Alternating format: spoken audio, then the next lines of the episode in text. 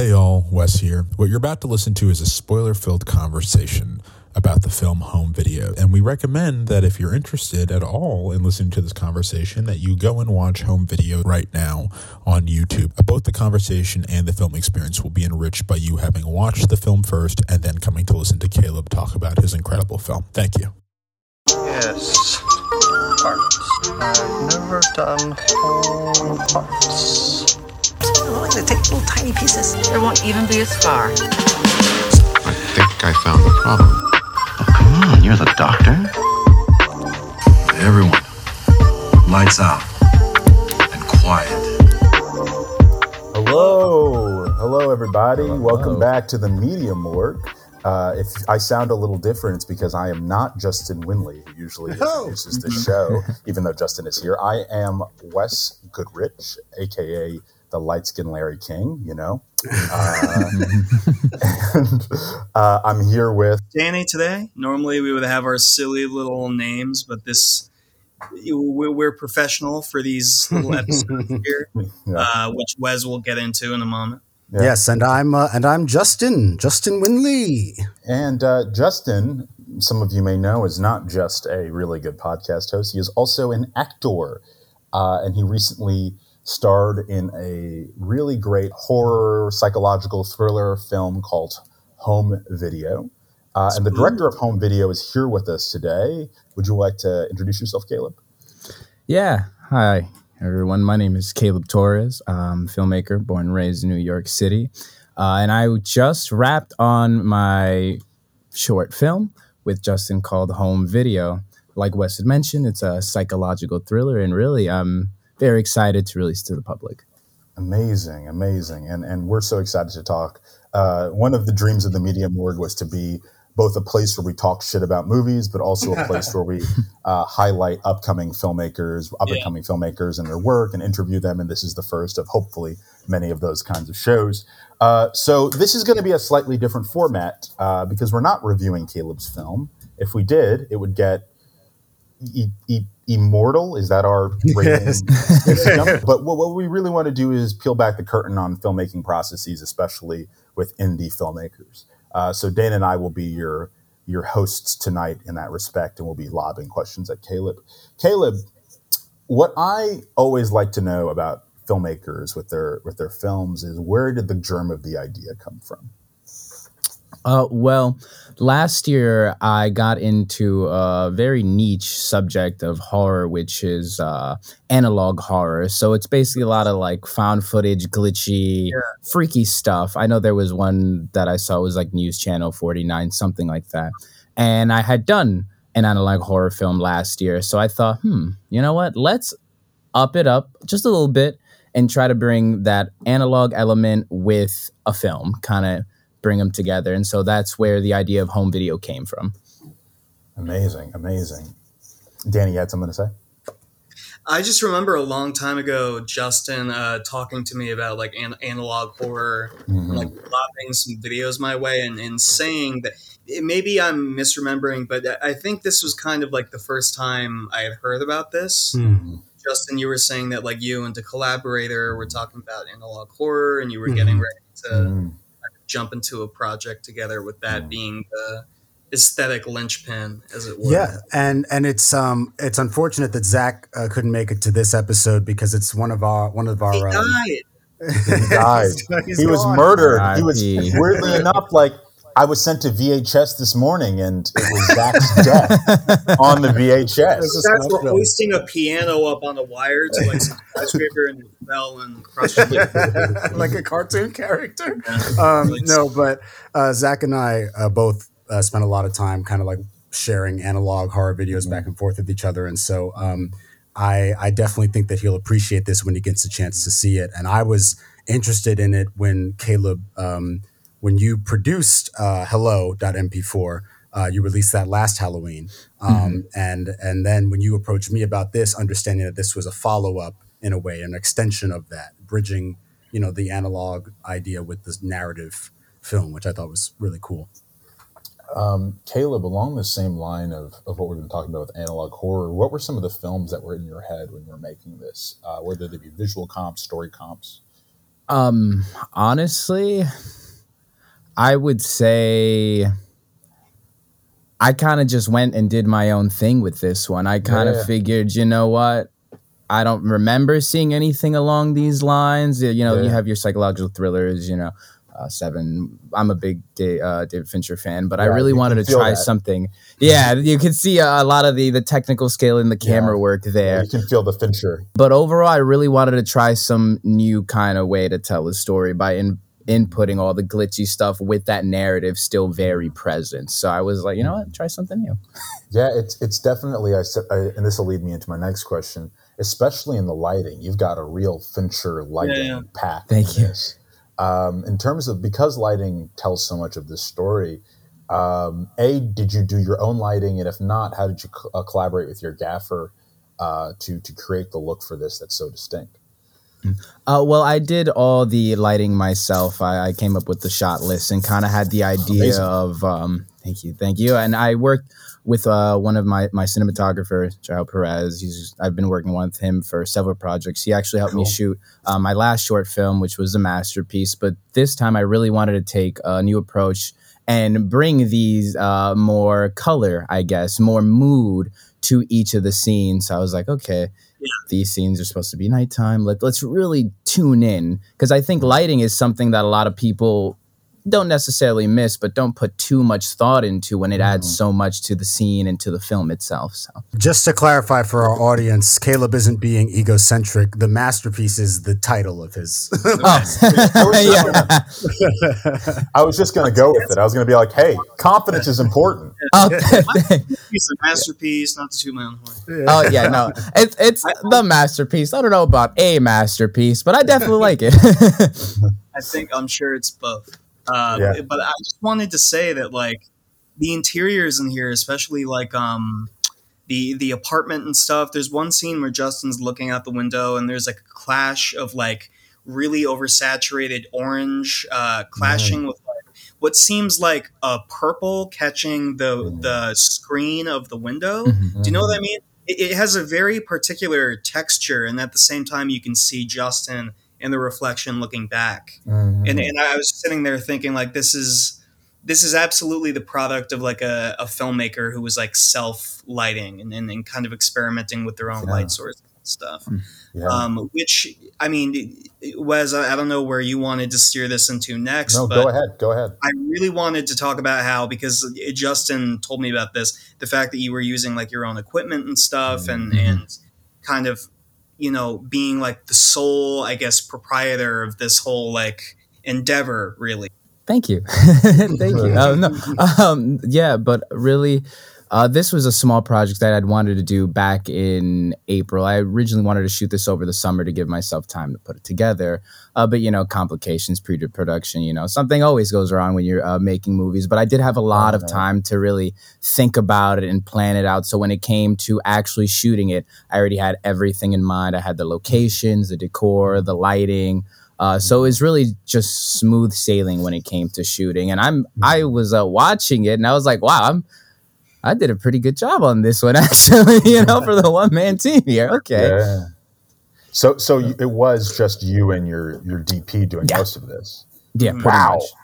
It's so interesting that you were a one-man team. I was wondering what your shot listing process looks like. Are you a person that really leans heavily on your DP? Are you someone that likes to shot list by themselves and then go to a DP? What is your process?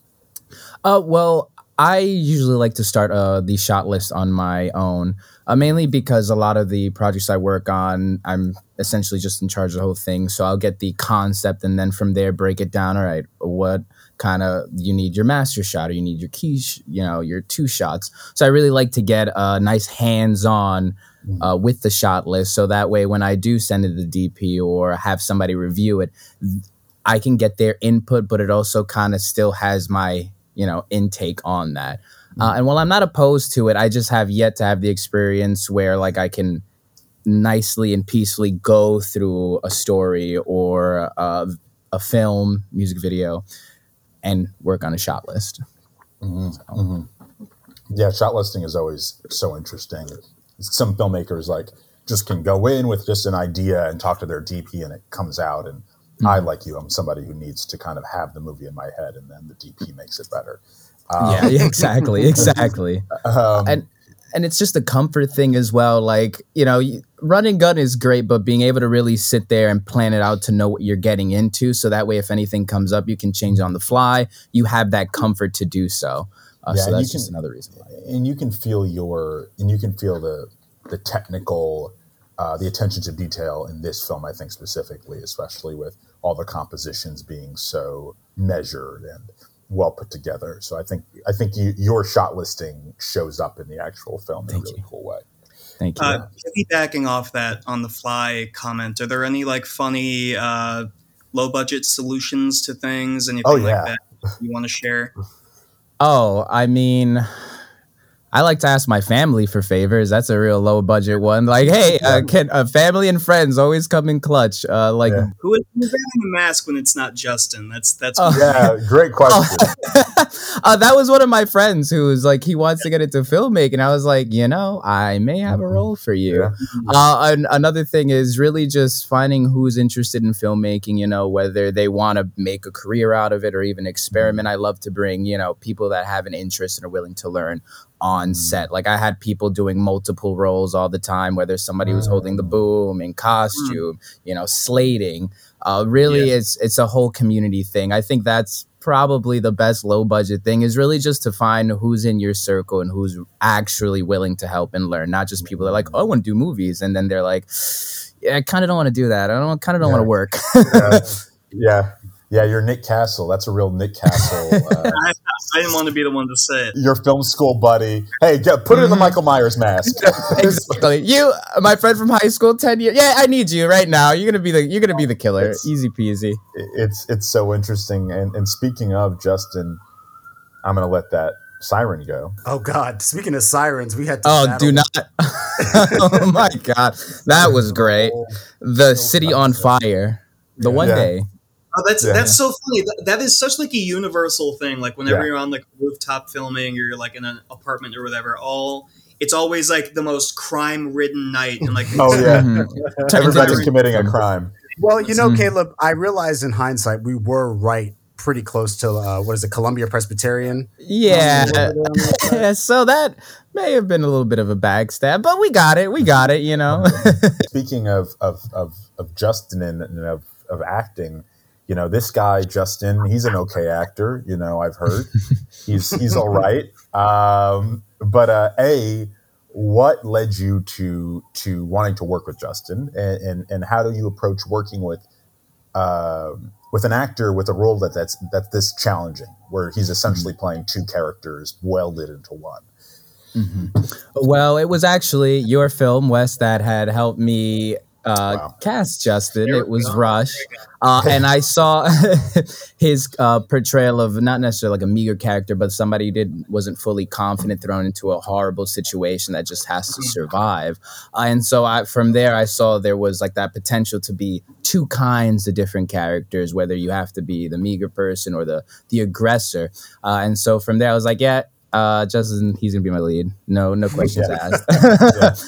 And when it came to working, I mean, Justin, the phenomenal actor, hands down. Like an applaud over here. It's so good. Justin is having a real Florence Pugh year with acting. Just getting to play like men in different levels of stress. I thought. I mean, Justin knows I'm a big fan of him, but I thought he was really doing some of the best work I've ever seen him do in this movie. Just getting to thank you. Really, you know, Justin often gets cast as like determined or nice men, and I think having him play like a real nasty bastard by the end was. And he has great like comedic beats in this. There's one getting bullied for saying he doesn't watch horror films and Justin's terrified. Yeah, how many lines, Justin, do you think your character has total? Because he seems to just do a lot of Kubrick staring, really effectively. It's funny because I when I was posting the first like announcement about it on Instagram, I wanted to like attach a quote from the movie to it, but John doesn't. I mean, he talks a lot in like that scene with Ashley on the park bench, but it's all that is so like tied into like you know, it's too like heavy and thematic. I couldn't really think of anything that wouldn't spoil, you know, the twist of the movie to put there. So I had to come up with something else. But this was, I think it's funny you made the joke about me having a Florence Pugh year, but overall it has been a very fruitful year for me acting wise. And I think actually doing our project this summer, Wes, helped prepare me for this in the sense of like, that was also a pretty nonverbal performance that I did as Jimmy in Palm Sunday. Coming soon to a Columbia Film Festival near you guys. So coming into this, I kind of was wired into like that interior sense of character. And I think the choice that I had to make was, how do I delineate this, you know, the schism going on with this character? So I approached it from where I usually approach things, from like a physical standpoint. A lot of the times it's like, what does John look like when he's regular versus what does he look like when he is Killer John, you know? And how do I hold my body, you know? And so I focused a lot on kind of rounding my shoulders and feeling, you know, projecting that sort of like lack of confidence in the day to day, and the fatigue, obviously watching it. And I think this also speaks to the edit, Kaleb. There's a lot of times where you can see John rubbing his eyes, which like I knew that I was doing when we were doing it in the takes, but I wasn't conscious of how often I was doing it. And so seeing it happen throughout the film, I think really assists the idea that this guy is like an insomniac and he's constantly tired. So yeah, it was a lot of fun to approach it from that physical standpoint. And then also obviously the mental standpoint of, this is really a person who is looking for his purpose, and he doesn't know that he's found it. And almost digging around for who the other half of him is the feeling that the edit gave me. Is, you know, and I think Kaleb, you do a great job of, you know, and it's only something you can do when you have an actor who's got skill, which, you know, I think Justin does, as well as your leading lady does as well, which is figuring out opportune times to leave the camera on their face. And I think I love her eye makeup, by the way. Oh yeah. Eye makeup is great. Switching up to maybe something a little bit more technical, and I know Danny's going to have thoughts about this. What did you shoot this on? What camera did you shoot this on? So I shot this on a Sony a7 III. Woo! Seven was what I used all throughout film school. That was my shit. I could feel Danny so revving up. And with this project too, I stuck to two lenses. I stuck to a 35 millimeter Sigma and then an 85 Rokinon. And I hadn't really used anything past 50 in any film that I've done. I think the most I've done is, actually 50. But I figured, you know what, let's try something else. Let's really try to get these tight, clean shots, that nice shallow focus to draw the audience attention to the actors' faces. And it really paid off. It did. I'm trying to think because the whole thing looks fairly wide. What shots? Okay, well, you know what? The shot that I was talking about earlier, that was probably the 80 millimeter, right? Him looking out the window. Yeah, the 80. That one may have been the 35, actually. But I had it so close up to him that it kind of just filled the whole frame. Right. And this was a dual camera shoot too, Kaleb, right? Both of them were Sony a7 IIIs. Wow. Yeah. So were you opping one of the cameras, Kaleb? I was, yeah. So whenever we needed two camera angles, I would hop on a B camera and make sure I get those shots in. Robert Rodriguez over here just shooting by himself. Amazing. And so we the version that Danny and I watched is a in-process cut. I know we're releasing at the end of the week. Is the version that we listened to, Kaleb, does that have the score in it? Is that the score that you're going to be using? Yeah. So it's, you guys essentially incredible work. I was going to comment on that sound design. I was telling Justin this, but like as I was watching it, I was thinking about like what ambient tracks he would have like thought to use, and I was kind of like Googling things as I was hearing them, like ambient wind blowing tracks and like kind of string plucking tracks and things like that. I'm a big fan of like the texture of horror film, especially independent horror film sound design. So it was really cool, like being able to identify like where your head was at, like scene by scene, because sound design reveals so much about like a filmmaker's intent behind a certain moment, you know? Yeah, I agree completely. Who like did your score? Well, I actually am a big fan of Film Riot. I don't know if you guys are familiar with Film Riot, but they came out, they had come out with like a horror score pack. Oh, wow. So what I decided to just take different stems and assets from each of their songs and kind of mix and level it per scene. So there'll be like three different, like a bass from here, strings from there, riser from here, and just mix it all up.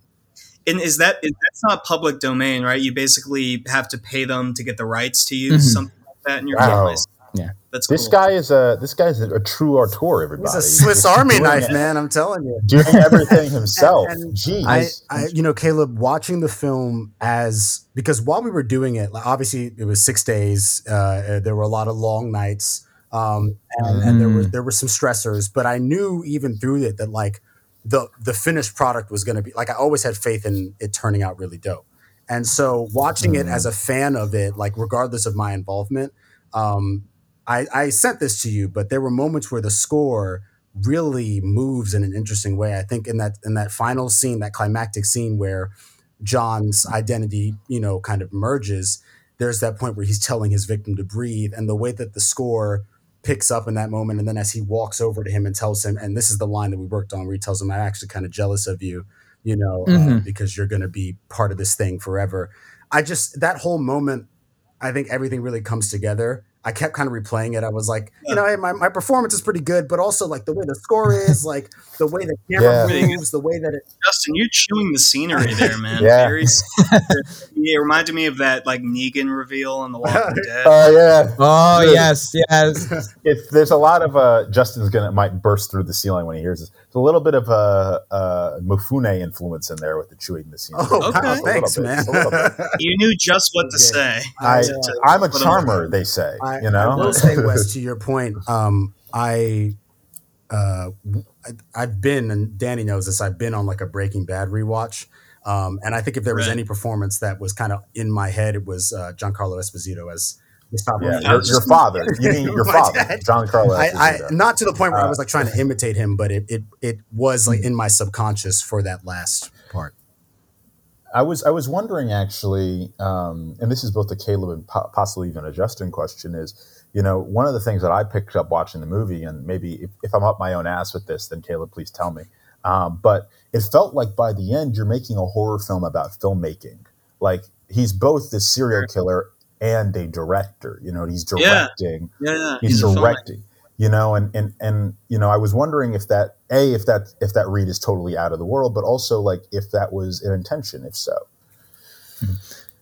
Well, it's there because at the end of the day, why he likes doing it is he likes to capture moments, but also be in that control. So it's almost like a sadistic side of filmmaking that he hasn't yet acknowledged. And movies do last forever, you know. That is the one art medium that you can see and hear. You can't, you know, you can't hear a painting, you can't touch music, but a movie, that's there. You can hold that tape. So I'd say, cool. You're right there. Wow, great. Yeah. Speaking of movies lasting forever, here at the Media Board, which hopefully you can get on a regular episode of the Media Board very soon, Kaleb. But what we like to do is we like to put together an old movie or a lesser-known movie, a foreign film, with a newer movie. So, you know, we'll put together a movie like Dan's favorite, Halloween Ends, with the original Halloween 3. But I was wondering if there is a movie or two movies or three movies that if you could put your film in rep with, if you were playing it at a film festival and you're like, I want these three movies to play with my movie, what would they be? Oh, that's a good question. I mean, I had to think about that one. Actually, one movie that comes to mind is High Tension.